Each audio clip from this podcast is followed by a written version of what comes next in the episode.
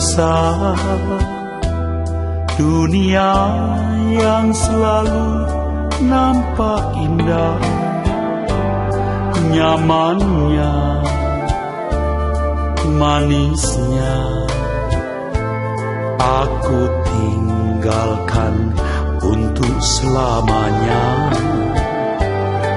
Suatu hari nanti kan jadi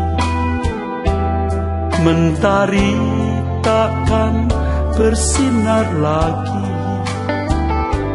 Suasana mencekam Dunia yang semakin kelam.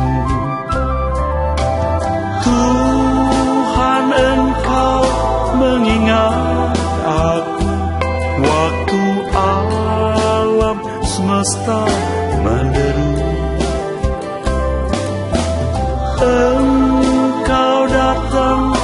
sebagai raja Menjemput orang saleh semua. Harimu yang mulia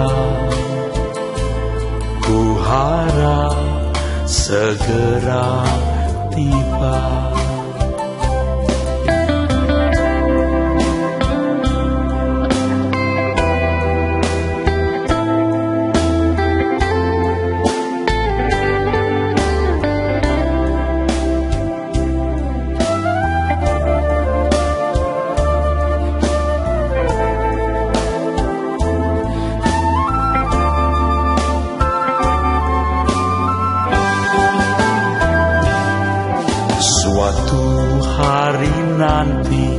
kan jadi. Mentari takkan bersinar lagi. Suasana mencekam Dunia yang semakin kelam. Tuhan engkau mengingat aku Waktu alam semesta menderu Engkau datang sebagai raja Menjemput orang saleh semua. Harimu yang mulia Ku harap segera tiba. Tuhan engkau mengingat aku. Waktu alam semesta menderu. Engkau datang sebagai raja menjemput orang saleh semua harimu yang mulia. Ku harap segera tiba. Ku harap segera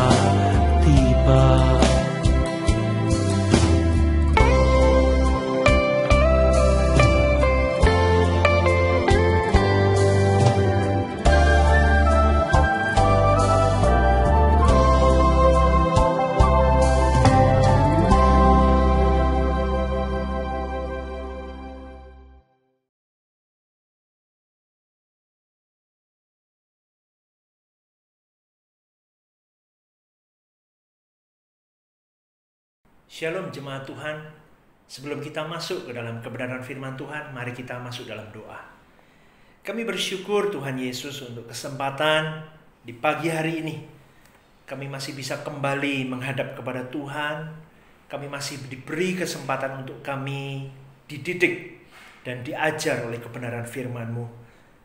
Pakai kami menjadi alat-alat Tuhan di mana pun kami berada. Perbarui hidup kami, perbarui karakter dan hati kami, Sehingga kami menjadi berkat di mana pun Tuhan letakkan kami. Beracaralah Tuhan, kiranya roh kudus ada di setiap jemaatmu di mana pun mereka menonton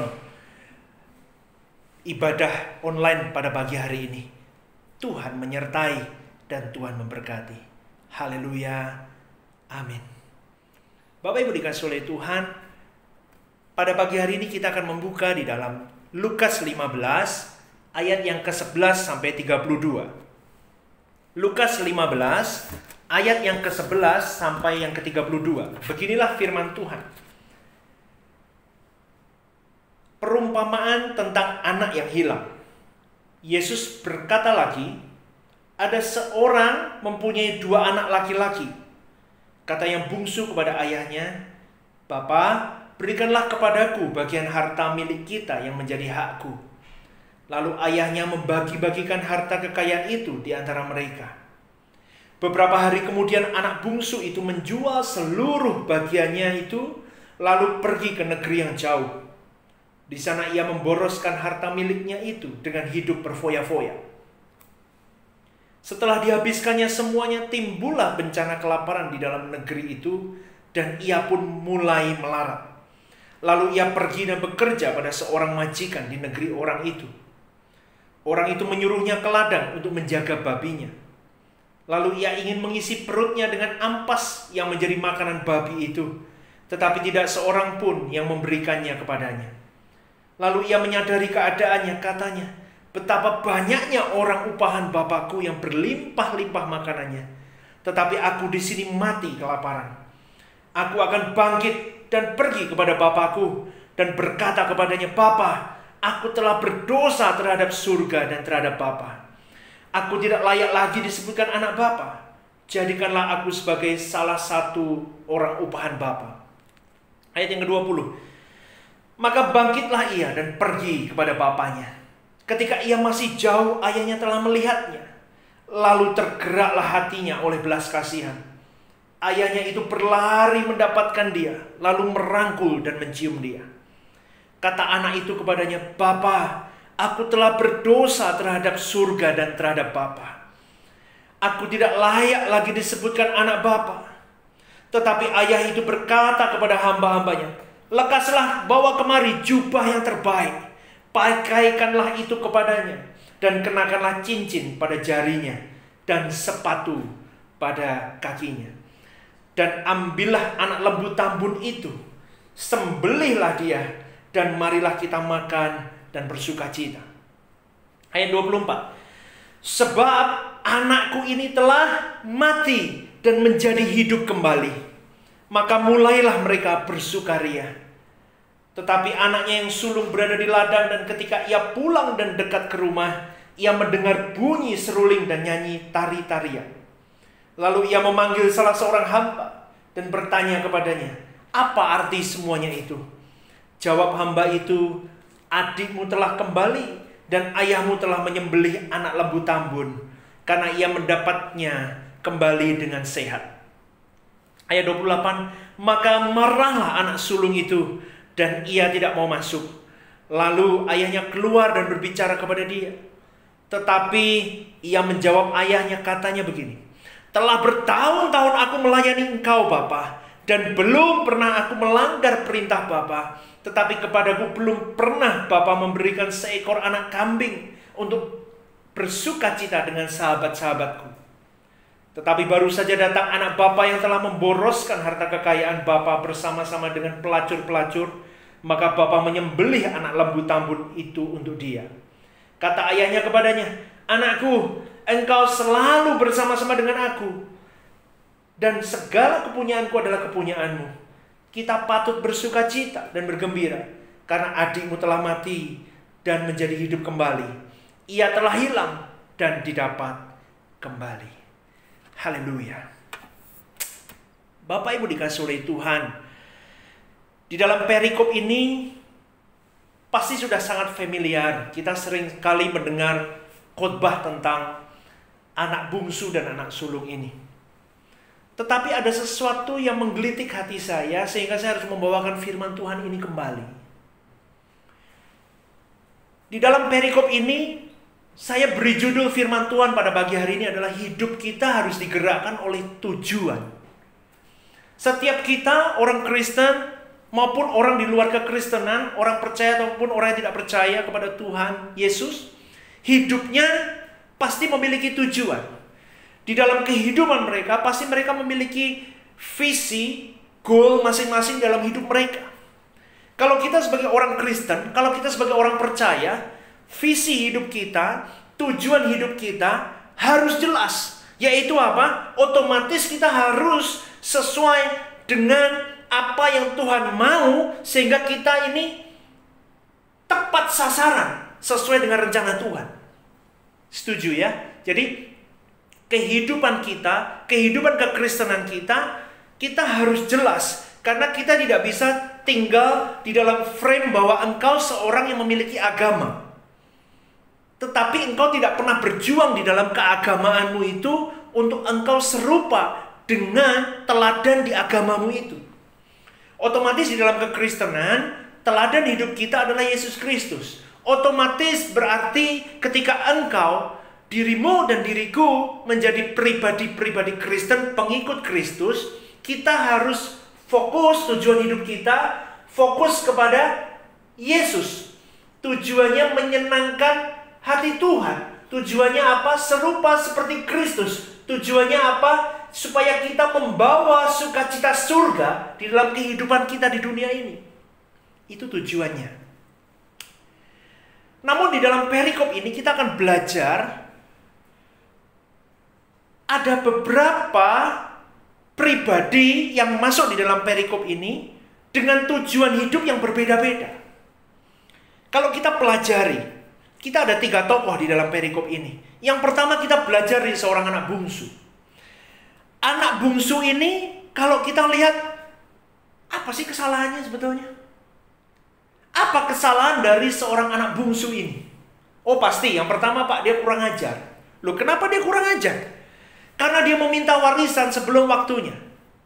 Orang tuanya masih sehat, orang tuanya masih oke, semuanya masih baik, tetapi anak bungsu ini meminta warisan.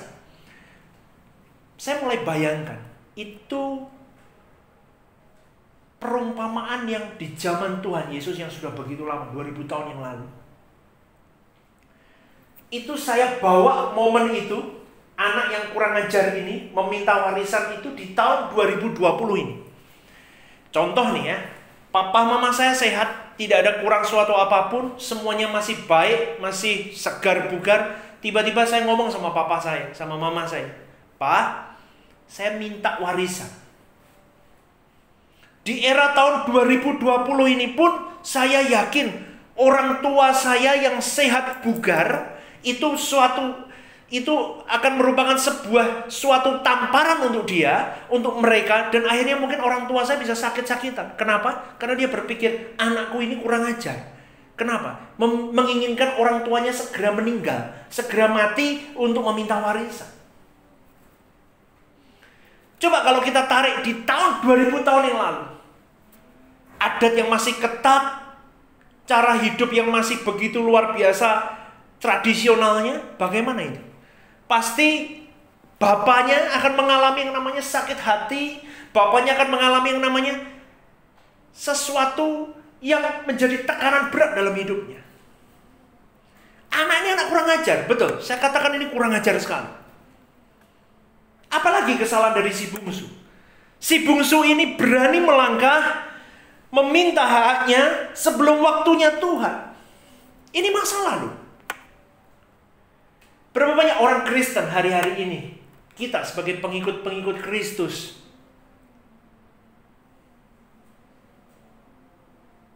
Kita ini lebih suka mendahului waktunya Tuhan. Mendahului momentumnya Tuhan. Karena saya punya karep kalau bahasa orang Jawa. Pokoknya saya kepingin ya sudah saya jalani dulu. Berapa banyak anak-anak muda, berapa banyak para orang-orang Kristen, pengusaha-pengusaha, bisnisnya hancur, pernikahannya hancur, hubungannya dengan calon istrinya hancur. Kenapa? Karena dia mau mengambil sebelum waktunya Tuhan. Anak muda kalau sudah dikasih tahu pacaran boleh pacaran, tidak masalah. Tetapi ada batasnya. Jangan sampai melakukan hal-hal yang tidak waktunya kamu lakukan. Dan itu akan menjadi malapetaka. Berapa banyak orang Kristen, pengusaha-pengusaha sudah diingatkan, boleh menjadi menjadi apa? pengusaha-pengusaha Kristen betul sangat diperlukan jadi berkat di dunia marketing. Boleh. Tetapi ada momentum Tuhan yang tidak bisa kau ambil sembarangan. Di dalam dunia pelayanan pun sama. Ada waktunya kairos Tuhan. Jangan memaksakan maumu. Jangan memaksakan motivasimu sendiri. Jangan memaksakan agenda-agenda pribadimu sendiri. Kenapa? Sebelum kairos Tuhan, sebelum waktu Tuhan tiba dalam hidupmu, akan banyak yang terjadi dalam hidupmu, akan menjadi masalah. Kalau akibatnya kalau kita mengambil sebelum waktunya Tuhan, yang terjadi apa? Seperti anak bungsu ini berakhir di kandang babi. Bahkan makanan babi pun tidak diberikan oleh anak bungsu ini. Ini loh akibatnya, Bapak Ibu. Itu yang saya katakan, sering kali kita orang percaya, anak-anak Tuhan yang mengaku sangat intim dengan Tuhan, yang mengaku memiliki Kristus dalam hidup kita, tetapi kita tidak belajar untuk mendengar apa yang Tuhan pimpin dalam hidup kita. Kita mau lakukan segala sesuatunya semau kita sendiri. Dan akhirnya kandang babi kita dapatkan dalam hidup kita. Lupa artinya apa Pak kandang babi? Kandang babi itu maknanya apa? Melambangkan apa? Derajat yang hancur, derajat yang runtuh dalam hidup kita. Berapa banyak anak Tuhan berakhir di kandang babi kehidupannya? Saya katakan ini sekali lagi, berapa banyak anak-anak Tuhan. Baik pelayanannya, baik pekerjaannya, baik keluarganya, berakhir di kandang babi.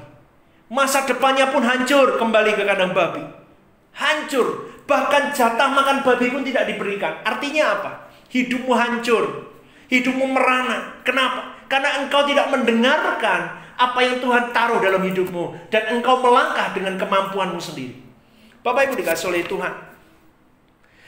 Mengambil sesuatu yang belum waktunya itu tidaklah baik. Kita harus memetik sebuah pelajaran dari seorang anak bungsu ini. Yang pertama, kita harus belajar menghormati orang tua kita. Betul, saya ingatkan sekali lagi, hormati orang tuamu. Berapa banyak saya menyaksikan di dunia pelayanan. Saya katakan sekali lagi, betul. Saya miris sekali. Di gereja banyak sekali orang yang begitu baik dengan orang. Shalom, apa kabar? Luar biasa begitu. Memiliki hati melayani dulos. Tetapi kalau di rumah, orang tuanya tidak diurus. Berapa banyak orang bisa spend uang mereka? Berapa banyak orang bisa menabur uang mereka untuk foya-foya, untuk kesenangan dirinya, untuk hobinya, untuk segala sesuatunya. Bahkan menabur untuk gereja sekalipun, mereka tidak tanggung-tanggung, tetapi untuk orang tuanya, pelitnya minta ampun. Bapak Ibu dikasih oleh Tuhan. Selagi ada waktu, selagi ada kesempatan, beri yang terbaik untuk orang tuamu. Kalau engkau katakan dirimu butuh, banyak kebutuhan, pasti banyak kebutuhan. Udahlah, Mau model apa pun pasti kalau kita koreksi diri kita, kita masih banyak maunya. Kepingin baju baru, kepingin jam baru, kepingin mobil baru, kepingin rumah baru, itu nggak ada habisnya. Betul. Ingatlah orang tuamu ini sudah merawatmu sejak kecil. Orang tuamu sudah memberikan yang terbaik selama ini atas hidupmu dan hidupku. Apa salahnya? kita belajar memberi yang terbaik. Yang terbaik tidak selalu uang. Perhatianmu, waktumu, tenagamu, kasih sayangmu. Itu cukup untuk orang tua kita. Mereka akan sangat berterima kasih. Betul. Saya, saya sering berbicara dengan orang tua saya, dengan orang tua yang lain. Mereka mereka sebetulnya tidak tidak hanya uang yang mereka butuhkan, tetapi waktu. Sampai ada satu quotes yang mengatakan, Masa tua orang tuamu tidak bisa menunggu masa sibukmu. Berapa banyak kita yang semakin hari dipakai Tuhan, diberkati di dalam pekerjaan, di dalam pelayanan, engkau sibuk di luar sana, sibuk pelayanan, engkau sibuk bekerja, tidak ada waktu loh untuk untuk menjenguk orang tua pun tidak ada waktu. Betul saya katakan ini. Saya miris sekali berapa banyak pelayan-pelayan gereja yang begitu dahsyat dipakai Tuhan di gereja. Betul. Wah, kalau doa penyembahan aja sampai berjam-jam dia bertahan. Tetapi nengok orang tua aja nggak ada waktu. Maaf, maaf, percuma buat saya. Khotbah menggelegar seperti apa pun, sedahsyat apa pun, orang kau sentuh semua rebah pun, kalau engkau tidak sayang orang tua, percuma. Saya katakan itu. Beri hidupmu. Beri dirimu. Beri waktu dan tenagamu. Bahkan hartamu jika kau bisa berikan. Untuk orang tua. Pak, tetapi orang tua saya tuh, aduh, cerewet pak. Tetapi orang tua saya begini dan begitu. Saya kasih tahu Bapak Ibu dikasih oleh Tuhan. Tidak ada orang tua yang sempurna di muka bumi ini. Dan diri kita pun akan menjadi orang tua. Dan tidak ada seorang anak pun yang sempurna di muka bumi ini. Jadi intinya apa? Kita bukan anak yang sempurna juga. Jadi jangan tuntut orang tua kita untuk sempurna. Saya tidak pernah melepaskan waktu momen untuk saya bisa berbincang, saya berjumpa dengan orang tua saya. Satu hari pasti saya luangkan waktu 10-15 menit minim lah. Itu kalau saya masih di dalam rushing ya, masih sibuk sekali. Saya pasti ada waktu saya berjumpa dengan orang tua saya. Saya berikan waktu saya untuk saya berbincang, untuk saya untuk saya bisa mengerti apa yang menjadi masalah mereka. Saya mendoakan mereka dan banyak hal. Kenapa? Karena mereka tidak bisa menunggu waktu sibuk saya. Saya nggak tahu kapan Tuhan panggil. Tetapi momentum itu harus saya pegang. Dalam arti apa? Saya mau memberi, menghormati orang tua saya. Saya memberi yang terbaik untuk orang tua saya. Kenapa? Karena Tuhan senang karena hal itu.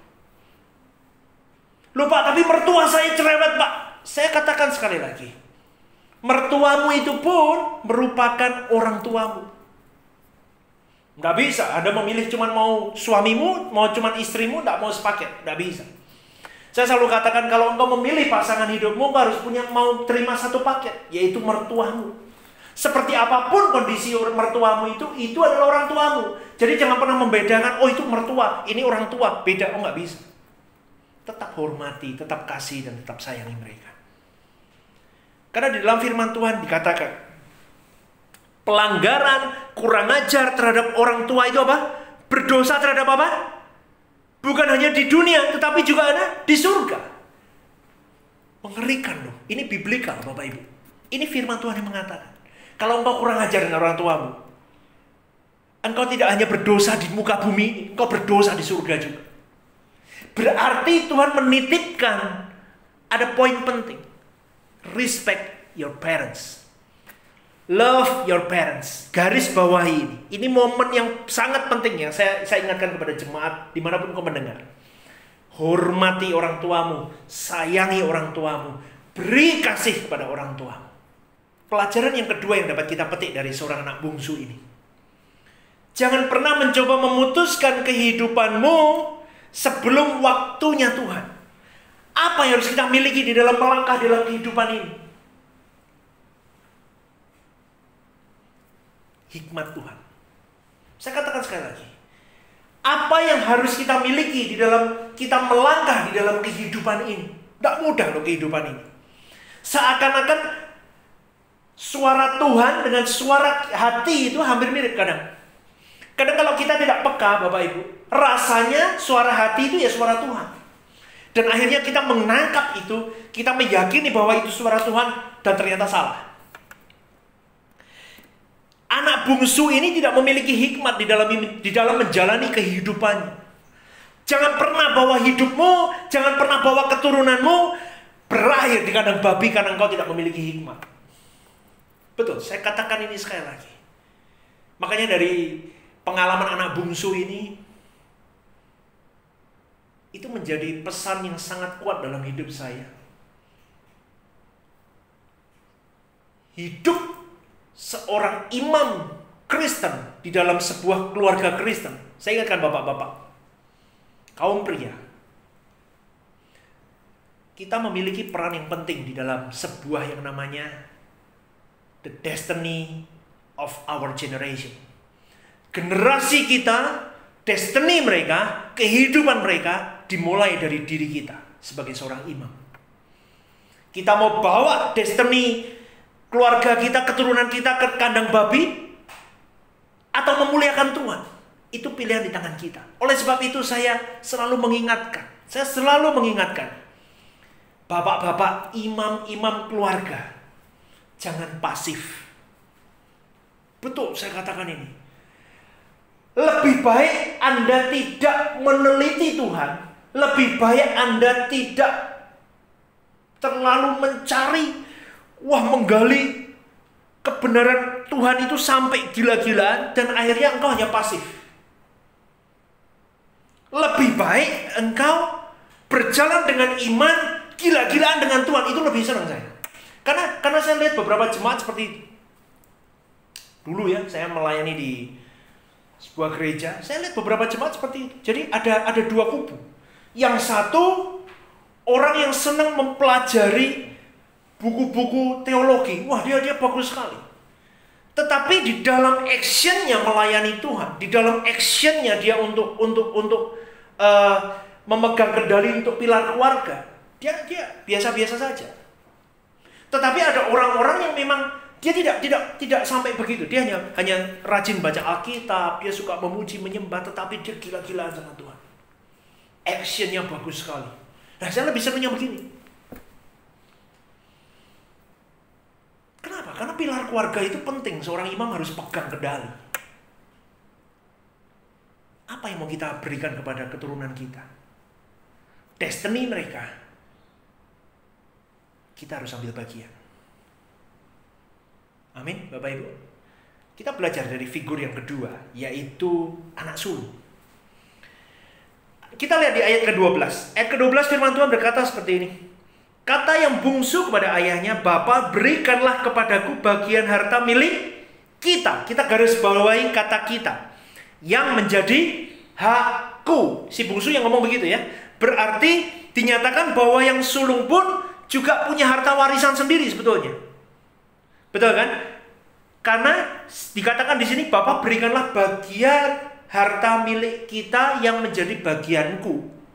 Berarti si sulung punya bagian sendiri, si bungsu punya bagian sendiri. Tetapi kalau kita lihat ketika si bungsu bertobat, apa respon si sulung? Marah. Ya kan? Si sulung marah. Dia merasa bahwa ayahnya tidak adil, dia cemburu, dia tidak mau masuk rumah. Kenapa? Karena si sulung ini mengukur kasih bapaknya dengan harta. Kita kenapa kok kok pasti bisa ngomong si sulung mengukur dengan kasihnya dengan harta, kasih bapaknya dengan harta. Kita lihat ayat 23, itu kuncinya. Ayat 23 dikatakan seperti ini. Dan ambillah anak lembu tambun itu, sembelilah dia dan marilah kita makan dan bersuka cita. Ayat 23 dikatakan apa? Lembu tambun. Ayat 29, satu untuk penguat. Tetapi ia menjawab ayahnya, katanya apa? Telah bertahun-tahun aku melayani Bapa dan belum pernah aku melanggar perintah Bapa, tetapi kepadaku belum pernah Bapa memberikan apa? Seekor anak kambing untuk bersuka cita dengan sahabat-sahabatku.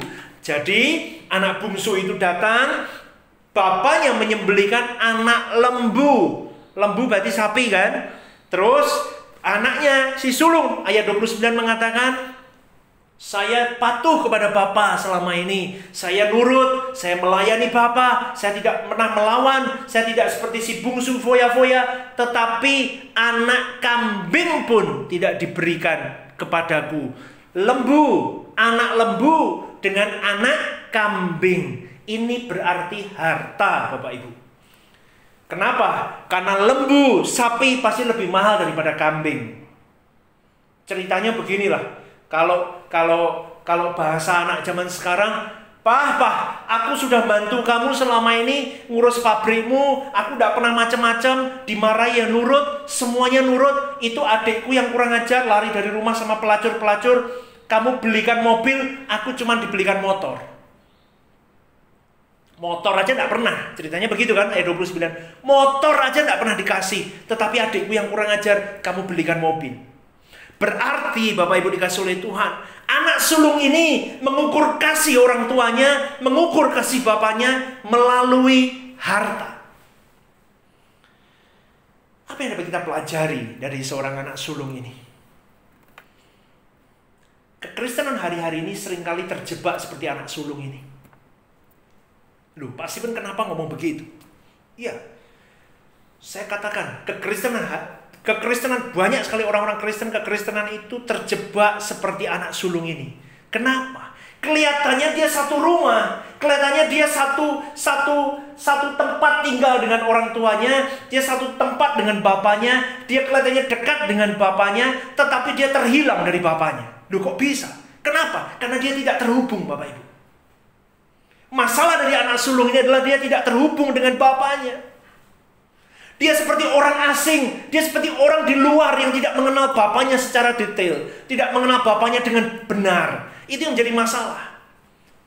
Padahal serumah, padahal mungkin makan satu meja, hidup bersama dengan bapaknya tiap harinya, tetapi dia merasa terhilang. Sama dengan kekristenan kita hari-hari ini. Kelihatannya melayani Tuhan, kelihatannya sibuk berkhotbah, kelihatannya sibuk pelayanan ke rumah sakit, sibuk mendoakan, sibuk di gereja dan banyak hal. Tetapi permasalahannya sering kali orang Kristen, orang-orang percaya pelayan-pelayan Tuhan ketika melayani Tuhan, dia lupa, dia tidak terhubung dengan Bapaknya. Saya selalu tanya sama tim saya, sudah berapa lama engkau tidak berdoa? Rutinkah engkau saat teduh? Rutinkah engkau berdoa setiap hari? Kau punya waktu menjalin hubungan intim dengan Tuhan.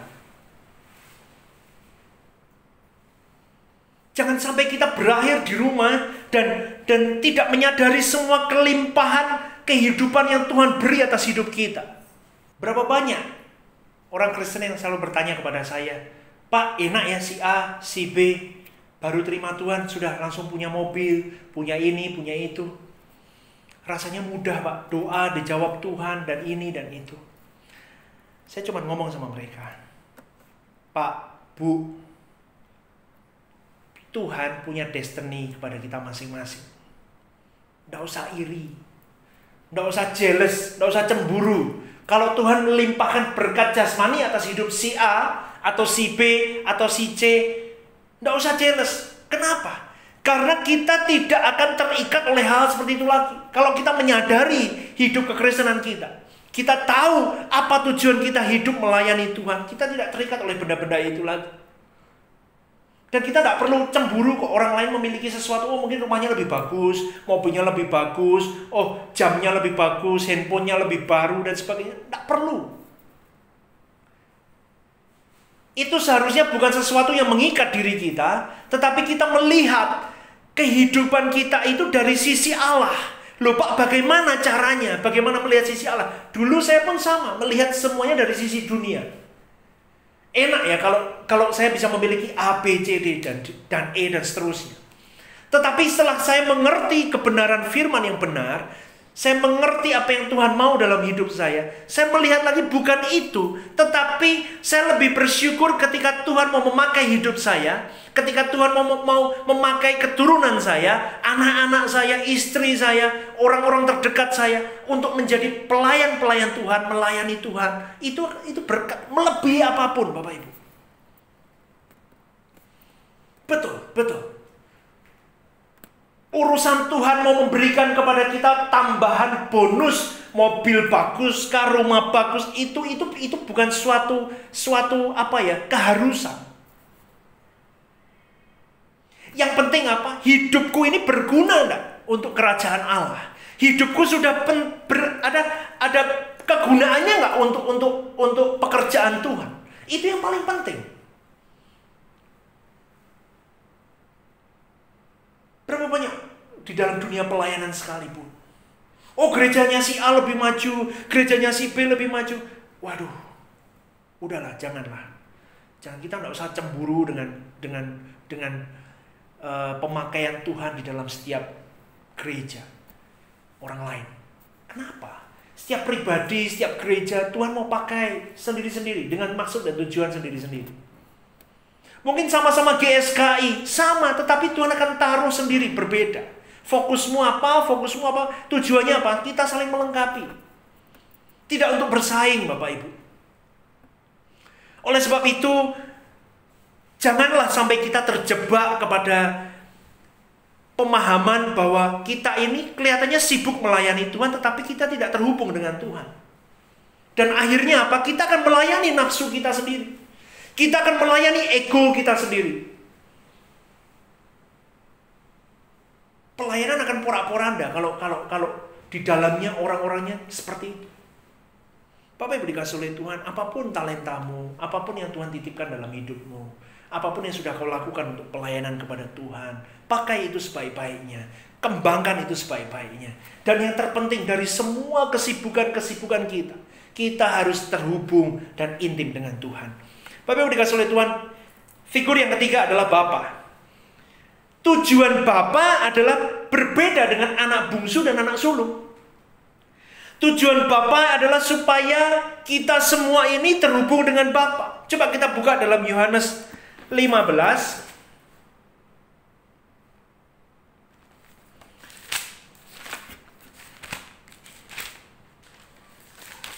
Yohanes 15 ayat yang keempat. Beginilah firman Tuhan. Tinggallah di dalam aku dan aku di dalam kamu. Sama seperti ranting tidak dapat berbuah dari dirinya sendiri. Kalau ia tidak tinggal pada pokok anggur. Demikian juga kamu tidak berbuah jikalau kamu tidak tinggal di dalam aku. Saya ulang sekali lagi. Yohanes 15 ayat keempat firman Tuhan berkata seperti ini. Tinggallah di dalam aku dan aku di dalam kamu. Sama seperti ranting tidak dapat berbuah dari dirinya sendiri kalau ia tidak tinggal pada pokok anggur. Demikian juga kamu tidak berbuah jikalau kamu tidak tinggal di dalam aku. Bapak Ibu dikasih oleh Tuhan, Kata tinggal ini kalau dalam bahasa aslinya, kalau kita lihat bahasa Yunaninya, itu memiliki arti adalah sesuatu yang aktif. Kata aktif berarti itu diusahakan terus dan menerus. Loh, Pak, berarti maksudnya apa? Ya saya tetap berusaha terus tinggal. Meskipun kadang saya tidak pengen, saya tidak kepingin, rasanya ada sesuatu yang menarik saya untuk keluar, tetapi kita harus mengusahakan untuk tetap tinggal di dalam Tuhan. Loh, maksudnya gimana Pak? Terhubung dengan Tuhan. Bangun hubungan mesbah doamu dengan Tuhan. Saya ingatkan sekali lagi, sekristen apa pun engkau, kalau engkau tanpa hubungan dengan Tuhan yang intim, semuanya sia-sia Bapak Ibu. Loh Pak Steven saya nggak bisa satu jam Saya nggak pernah bisa doa dua jam Saya nggak bisa doa tiga jam Seperti pendeta A, pendeta B No saya tidak tidak tidak mengharuskan ada ada waktu-waktu tertentu tiga jam dua jam enggak. Saya yakini semuanya itu berproses. Pendeta yang bisa berdoa tiga jam pasti melalui doanya lima menit dulu. Lima menit hari ini, satu minggu lima menit, minggu depan sepuluh menit, minggu berikutnya lima belas menit, terus bertahap berproses dalam hidupnya. Sampai di satu titik di mana dia merasakan, aku enak loh, duduk di dekat kaki Tuhan. Aku bisa menikmati hadiratnya. Di dalam aku duduk dekat kaki Tuhan, aku diberi kekuatan, aku diberi sukacita. Bapak yang dikasih oleh Tuhan, tidak mudah. Tetapi di dalamnya butuh komitmen dan tanggung jawab. Lakukan. Baca firman. Baca firman. Lakukan baca firman. Jangan pernah hanya mau mendengar dari hamba Tuhan A, hamba Tuhan B. Baca firman kau juga harus memiliki hubungan intim melalui firman ini. Baca firman ini. Ikut kelas pemuritan, lakukan itu dengan tekun. Jangan cuma satu minggu hilang lagi, satu dua hari hilang, dua tiga minggu hilang, nggak bisa. Harus punya komitmen, bapak ibu. Harus punya, nah kadang, lo kalau kalau ditanya Pak Stephen sendiri buat renungan itu gimana untuk pemuritan? Kadang ada sisi malasnya nggak? Ya ada. Ya pasti ada. Tetapi saya seperti ini, Yohanes 15 ayat 4, saya mau belajar tetap tinggal, saya mengusahakan, Meskipun kadang saya manusiawi saya mulai malas, mulai letih, mulai capek, mulai merasa tidak perlu ah. Tetapi saya mulai belajar apa? Diingatkan kembali, saya tetap harus mengusahakan aktif. Bagaimana saya bisa memberi contoh kepada jemaat-jemaat kalau saya sendiri pun tidak bisa mengusahakan untuk saya tetap tinggal di dalam Tuhan. Oleh sebab itu saya ingatkan kepada semua tim leader, baik itu ketua MK, atau semua pelayan-pelayan Tuhan di GSKI City Blessing Semarang. Mutlak, Anda harus memiliki hubungan intim dengan Tuhan melalui pembacaan firman, melalui doa saat teduh. Ada waktunya. Dan masuk ke dalam pemuritan. Saya katakan itu, itu wajib. Kenapa?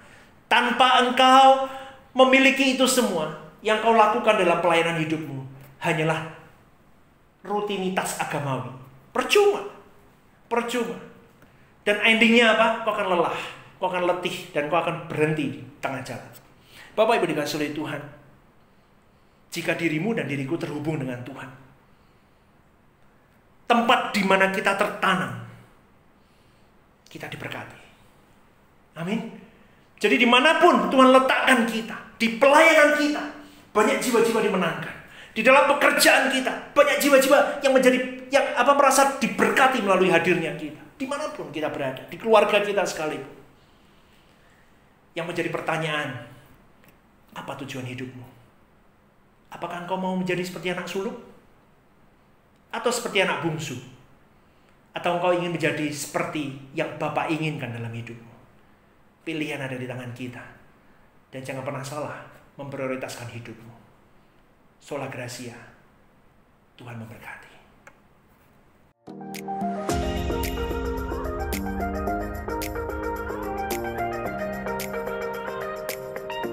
Shalom, info bagi Bapak Ibu Jemaat GSKI City Blessing Semarang untuk ibadah online minggu depan akan dilakukan perjamuan kudus Harap Bapak Ibu Jemaat dapat mempersiapkan diri serta menyiapkan roti tawar dan juga teh sebagai pengganti roti dan juga anggur. Untuk info selanjutnya, mari bergabung bersama kami dalam live streaming ibadah umum yang dapat diikuti melalui channel YouTube GSKI City Blessing Semarang.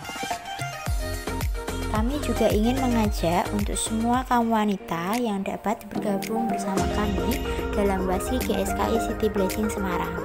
Untuk info selengkapnya dapat melihat dan juga memfollow Instagram kami dengan cara @gskiCityblessing.semarang. Bagi semua anak-anak muda, mari bersama bergabung di ibadah Youth GSKI City Blessing Semarang. Ajak semua teman-teman kamu untuk dapat bertumbuh bersama di Youth GSKI City Blessing Semarang. Untuk info lebih selengkapnya juga dapat dilihat pada Instagram GSKI City Blessing Semarang. Mulai tanggal 5 Juli 2020 akan diadakan ibadah online sekolah minggu. Bagi Bapak Ibu yang memiliki anak, maka dapat bergabung bersama kami dalam live streaming ibadah anak yang dapat diikuti pada channel YouTube GSKI City Blessing Semarang. Kami juga ingin mengajak semua Bapak Ibu jemaat untuk dapat bergabung bersama di Connection Group GSKI City Blessing Semarang. Untuk info lebih jelasnya, maka dapat menghubungi nomor telepon yang sudah tertera. Sekian pengumuman yang telah disampaikan. Sampai bertemu di ibadah online minggu depan. Terima kasih, Tuhan Yesus memberkati. Kami bersyukur Tuhan Yesus. Pada kesempatan pagi hari ini kami diingatkan untuk kami mengarahkan tujuan hidup kami dengan tepat. Kami mau memberikan yang terbaik dalam hidup kami. Talenta kami, hidup kami, semuanya yang kami miliki, yang Tuhan titipkan dalam hidup kami yang terbaik untuk Tuhan kami, yang terbaik untuk orang tua kami, yang terbaik untuk hidup keturunan kami, dan yang terbaik untuk diri kami sendiri. Engkau memberkati kami, Engkau bukakan pintu rohani kami, mata iman kami, supaya kami melihat apa tujuan Allah menciptakan hidup kami, sehingga kami benar-benar Tujuan hidup kami menyenangkan hati Tuhan. Di mana pun Tuhan letakkan kami, kami menjadi berkat. Di mana pun Tuhan menaruh kami, kami menjadi berkat. Dan banyak orang dapat melihat kasih Kristus dalam hidup kami. Terima kasih Tuhan, terima kasih. Hambamu berdoa untuk setiap jemaatmu GSKIC di Blessing Semarang. Di mana pun mereka berada. Tuhan beri mereka kekuatan. Tuhan beri mereka topangan. Tuhan berikan kepada mereka hikmatmu untuk menjalani kehidupan ini. Dan yang pasti, Tuhan berikan kepada mereka api yang tidak pernah padam untuk mengiring engkau di masa-masa sulit ini. Terima kasih Tuhan, terima kasih. Bapak Ibu dikasih oleh Tuhan, angkat kedua tanganmu. Terima berkat yang daripada Tuhan. Haleluya, Jesus. Berkat Bapak Abraham, Bapak Ishak dan Bapak Yakub di dalam iman kepada Yesus Kristus turun atasmu. Tuhan memberkati engkau dan melindungi engkau. Tuhan menyinari engkau dengan wajahnya dan memberi engkau kasih karunia. Tuhan menghadapkan wajahnya kepadamu dan memberi engkau damai sejahtera. Haleluya. Amin.